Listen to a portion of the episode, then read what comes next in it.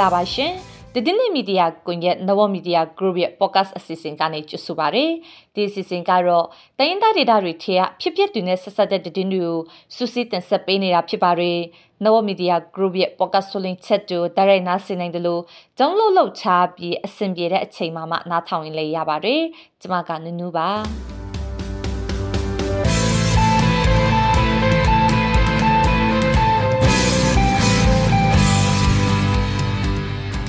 ဒီနေ့မှတင်ဆက်ပေးမယ့်သတင်းတွေကတော့စိုက်ပွဲတွေကြောင့်ပဲခူးယူမကဒေတာခန့်900ခန့်ပေးလူရောက်ကိုထွက်ပြေးတိမ်းရှောင်နေရပါတယ်။ပတိန်ထောင်ကျွေးအတိကျုံမှာပါဝင်ခဲ့ကြတဲ့နိုင်ငံရဲ့အကျဉ်းသားတွေထဲက33ယောက်ကိုစစ်ကောင်စီကချက်တိုး6တန်း6နှစ်စီအမိန့်ချလိုက်ပါတယ်။လပုတ်တမြို့နယ်ချေရပြင်လေပြင်ချေမှာဖမ်းမိထားတဲ့ရိုဟင်ဂျာ82ယောက်ကိုစစ်ကောင်စီက6တန်း9နှစ်စီချမှတ်လိုက်ပါတယ်။ တနုကုပိုင်အုပ်ချုပ်ခွင့်ရတဲ့ရွာငံမြို့နယ်မှာတော့စစ်ပေးရှောင်ရကနေနေရက်ကိုပြန်လာတဲ့မိသားစုဝင်၄ယောက်ကို PDF တွေအလင်းဝင်လာတဲ့ဆိုပြီးစစ်ကောင်စီကဝါဒဖြန့်ချပါတယ်။တည်င်းပေးဖို့ချက်ချင်းမှာတော့ရှမ်းပြည်နယ်တောင်ပိုင်းရက်ဆောင်မြို့နယ်အတွင်းကတည်င်းပေးဖို့ချက်ကိုကြားကြရမှာပါ။အခုတော့တည်င်းတွေကိုကျမနဲ့အကျိုးကိုဆိုပွဲတက်ဆက်သွားမှာပါရှင်။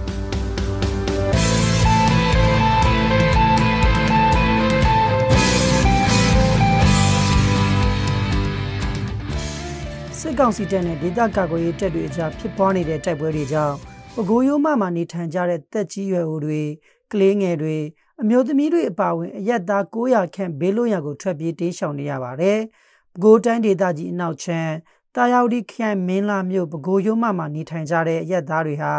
လက်ရှိဖြစ်ပွားနေတဲ့တိုက်ပွဲတွေကြောင့်စက်တင်ဘာလဒုတိယပတ်ကစပြီးဒီနေ့အချိန်ထိနီးစက်ရကြေးရွာတွေကိုပြောင်းရွှေ့နေရတယ်လို့စစ်ဘေးရှောင်တွေကပြောပါတယ်။ပဲခူးရိုးမမှာရှိတဲ့ ဟိုင်ရူ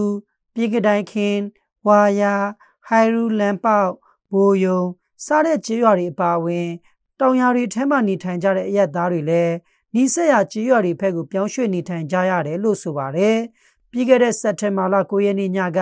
စစ်ကောင်စီတပ်ရဲ့ခါချင်းတောင်စခန်းကိုဒေသကာကွယ်ရေးတပ်တွေကဝင်ရောက်တိုက်ခတ်ခဲ့ပြီးမိရှို့ဖျက်ဆီးခဲ့ပါတယ်။ဒါအပြင်စစ်ကူလိုက်လာတဲ့စစ်ကောင်စီတပ်ရဲ့ရင်နှန်းကိုလည်းဒေသကာကွယ်ရေးတပ်တွေကထပ်မံပစ်ခတ်တိုက်ခိုက်ခဲ့တဲ့အတွက်တိုက်ပွဲတွေအပြင်းထန်ဖြစ်ပွားခဲ့ပြီးလက်ရှိအချိန်ထိတိုက်ပွဲတွေဆက်လက်ဖြစ်ပွားနေတယ်လို့ဒေသခံတွေကပြောပါတယ်။အေယဝတီတိုင်းပသိမ်ဆောင်ကျွင်းအတိကျုံမှာပါဝင်ခဲ့ကြတဲ့နိုင်ငံရဲ့အကျဉ်းသား62ယောက်ချေက33ယောက်ကိုချက်မှန်ခွဲထုတ်ပြီးချက်တိုးထောင်ဒဏ်6နှစ်စီအမိန့်ချလိုက်တယ်လို့အကျဉ်းထောင်နဲ့နှိစက်တူတွေကပြောပါတယ်။ စက်တင်ဘာဒုတိယပတ်အတွင်းကအဒီကယုံမှာပါဝင်ခဲ့သူတွေထဲက38ယောက်ကိုအဆောင်တွင်းကနေခေါ်ထုတ်စစ်ဆေးခဲ့ပြီးတဲ့နောက်33ယောက်ကိုချက်မှန်တရားစွဲဆိုခဲ့ပြီးပြည်သူဝန်ထမ်းတွေကိုနာကျင်တန်ရာရရှိအောင်လှုံ့ဆော်ခဲ့တဲ့အတွက်ရစတက်ကြီးပုံမှ333နဲ့ချက်တိုးထောင်တံတွေချမှတ်လိုက်တာဖြစ်တယ်လို့အကျဉ်းထောင်ဝန်ထမ်းတယောက်ကပြောပါတယ်။ ပတင်ရဲ့ကျင်းချောင်းမှာပြီးခဲ့တဲ့ဇန်နဝါရီလ6ရက်နေ့ကဖြစ်ပွားခဲ့တဲ့အတိကျုံမှာပါဝင်ခဲ့ကြတဲ့နိုင်ငံရဲ့ကျင်းသား62ယောက်ကိုချက်တိုးထောင်ဒဏ်3နှစ်စီချမှတ်ခဲ့ပြီးတဲ့နောက်အဲ့ဒီထဲက33ယောက်ထပ်မံခွဲထုတ်ပြီးချက်တိုးထောင်ဒဏ်တွေချလိုက်တာဖြစ်တယ်လို့နိုင်ငံရဲ့ကျင်းသားမိသားစုတွေနဲ့နှိစက်သူတချို့ကပြောပါတယ်အဲ့ဒီ33ရက်ဟာအရင်ချပြေးသားထောင်ဒဏ်6နှစ်နဲ့အခုချက်တိုးထောင်ဒဏ်3နှစ်စီပေါင်းလိုက်ရင်ထောင်ဒဏ်9နှစ်စီချမှတ်ခံလိုက်ရတာဖြစ်ပါတယ်။ အေယာရီတိုင်းလက်ပုတ်တာမြို့နယ်ပြင်စလူမြို့ကကိုင်းတောင်ချင်းရွာနဲ့လေးမိုင်ခန့်အကွာမှာရှိတဲ့ပင်လယ်ပြင်ထိပ်ကဆက်ပြက်နေတဲ့ဆက်လီပေါ်မှာဖမ်းမိထားတဲ့ရိုဟင်ဂျာ82ယောက်ကိုထောင်နဲ့9နှစ်စီချမှတ်လိုက်ပါတယ်။ဩဂတ်စ်လပထမပတ်အတွင်းကဖမ်းမိထားတဲ့ရိုဟင်ဂျာအမျိုးသား68ယောက်နဲ့အမျိုးသမီး9ယောက်ကိုစက်တင်ဘာလ22ရက်နေ့မှာ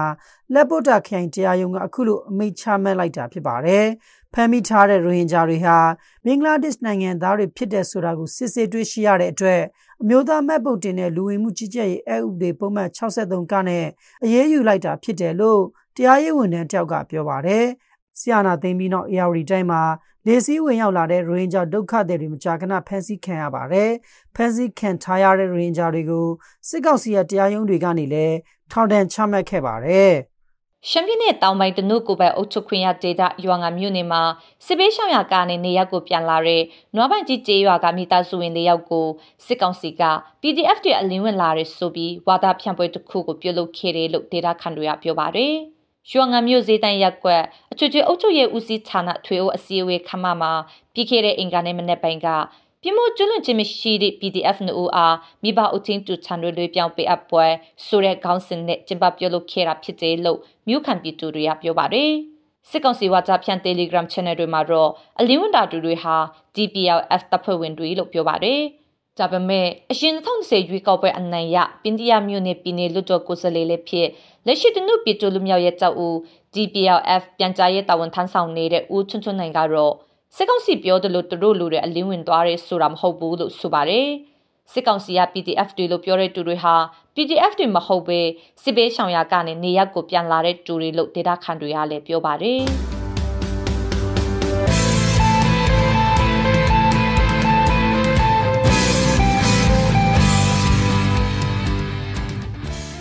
အခုတော့တင်ပေးဖို့ချက်ကိုကြားကြရမှာပါရှမ်းပြည်နယ်တောင်ပိုင်းရက်ဆောင်မြို့နယ် အလေးကြောင်ရွာအနီးကဖျားကိုစုကုန်းမှာတဆွေချတဲ့စစ်ကောင်စီတပ်တိုက်ခိုက်ခံရပြီး၃ယောက်တေဆုံးသွားတယ်လို့ကြေးရွာနယ်ပြည်သူတွေကပြောပါတယ်။အဲ့ဒီတက်ကိုဘဒူတွေကတွားတိုက်တာလေရက်စောဘက်ကတိုက်ပွဲအခြေအနေအကြောင်းကိုကိုစိုးပွေးကတင်ဆက်ချပါတယ်။ရက်ဆောင်မြို့နယ်10မိုင်လောက်အကွာမှာရှိတဲ့နေရာမှာအင်အား90လောက်နဲ့တက်ဆွဲထားတဲ့စစ်ကောင်စီတောက်ခံတက်မ99 တက်မကိုကိုတက်တွေကိုစက်တင်ဘာလ23ရက်နေ့မနေ့8နိုင်ခွဲအချိန်လောက်မှာဒနုပြည်သူလူမျိုးရေးတပ်ဦး DPLF ကဝင်ရောက်တိုက်ခိုက်ခဲ့တာဖြစ်ပါတယ်။အဲ့ဒီမြေပြင်ကအခြေအနေနဲ့ပတ်သက်ပြီး DPLF ပြန်ကြားရေးတာဝန်ခံကအခုလိုပြောပါတယ်။မြင်တာတော့ရဲပေါ်နေမြင်တာပေါ့အတီးပြူပေးတာတော့ရွာသားတွေအတီးပြူပေးတာဆိုဒါပေမဲ့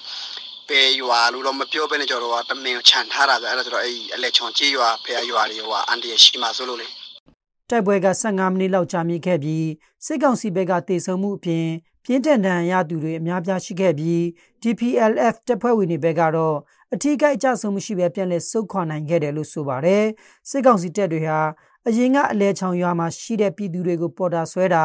ချင်းကြောက်ပြီးသူတို့အတွက်ကားမောင်းခိုင်းတာမျိုးအတင်းအဓမ္မစေခိုင်းတဲ့လုပ်ရက်တွေကျူးလွန်နေတာကြောင့်ပြည်သူတွေထိခိုက်မှာကိုစိုးရင်ပြီးဒီစစ်စေးရေးအတွက်နှစ်ရှည်လများအကြာစောင့်ကြည့်ခဲ့ရတယ်လို့ DPLF တာဝန်ရှိသူကပြောပါတယ် ကျွန်တော်တို့ဟိုမရှင်နည်းနည်းများမှာပဲဟိုပူးပေါင်းပါဝင်တဲ့ရွာပြောမှအခုခါကျတော့အဲ့မှာရှိတဲ့ရွာများများဆဆလည်းမရှိရရောသူတို့အခုသူတို့တွေကတအားကြောက်ပြီးတော့မှ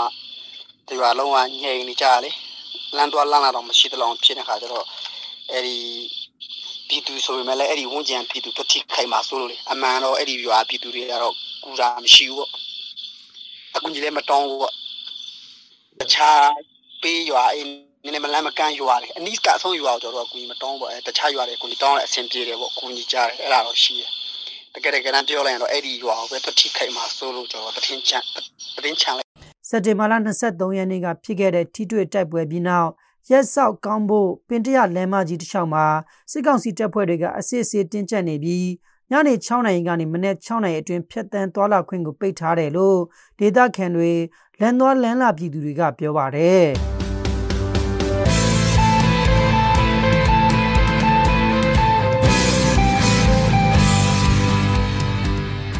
ဒီနေ့ဒီစီစဉ်ကိုဒီမှာပဲရနာမှာဖြစ်ပါရရှင်။တိုင်းသားဒေတာတွေထက်ဖြစ်ပျက်တွေနဲ့ဆက်ဆက်တဲ့တတိတွေကိုတည်င်းမီဒီယာကွန်ရက်ဝိုင်းကြော်သားတွေကတင်ဆက်ပေးခဲ့တာဖြစ်ပါတယ်။တည်င်းမီဒီယာကွန်ရက်တည်င်းဌာနရဲ့ပေါ့ကတ်ဆုလိချက်တူနားဆင်နေကြတဲ့မိဘပြည်သူအားလုံးရွှင်လန်းချမ်းမြေ့ကြပါစေရှင်။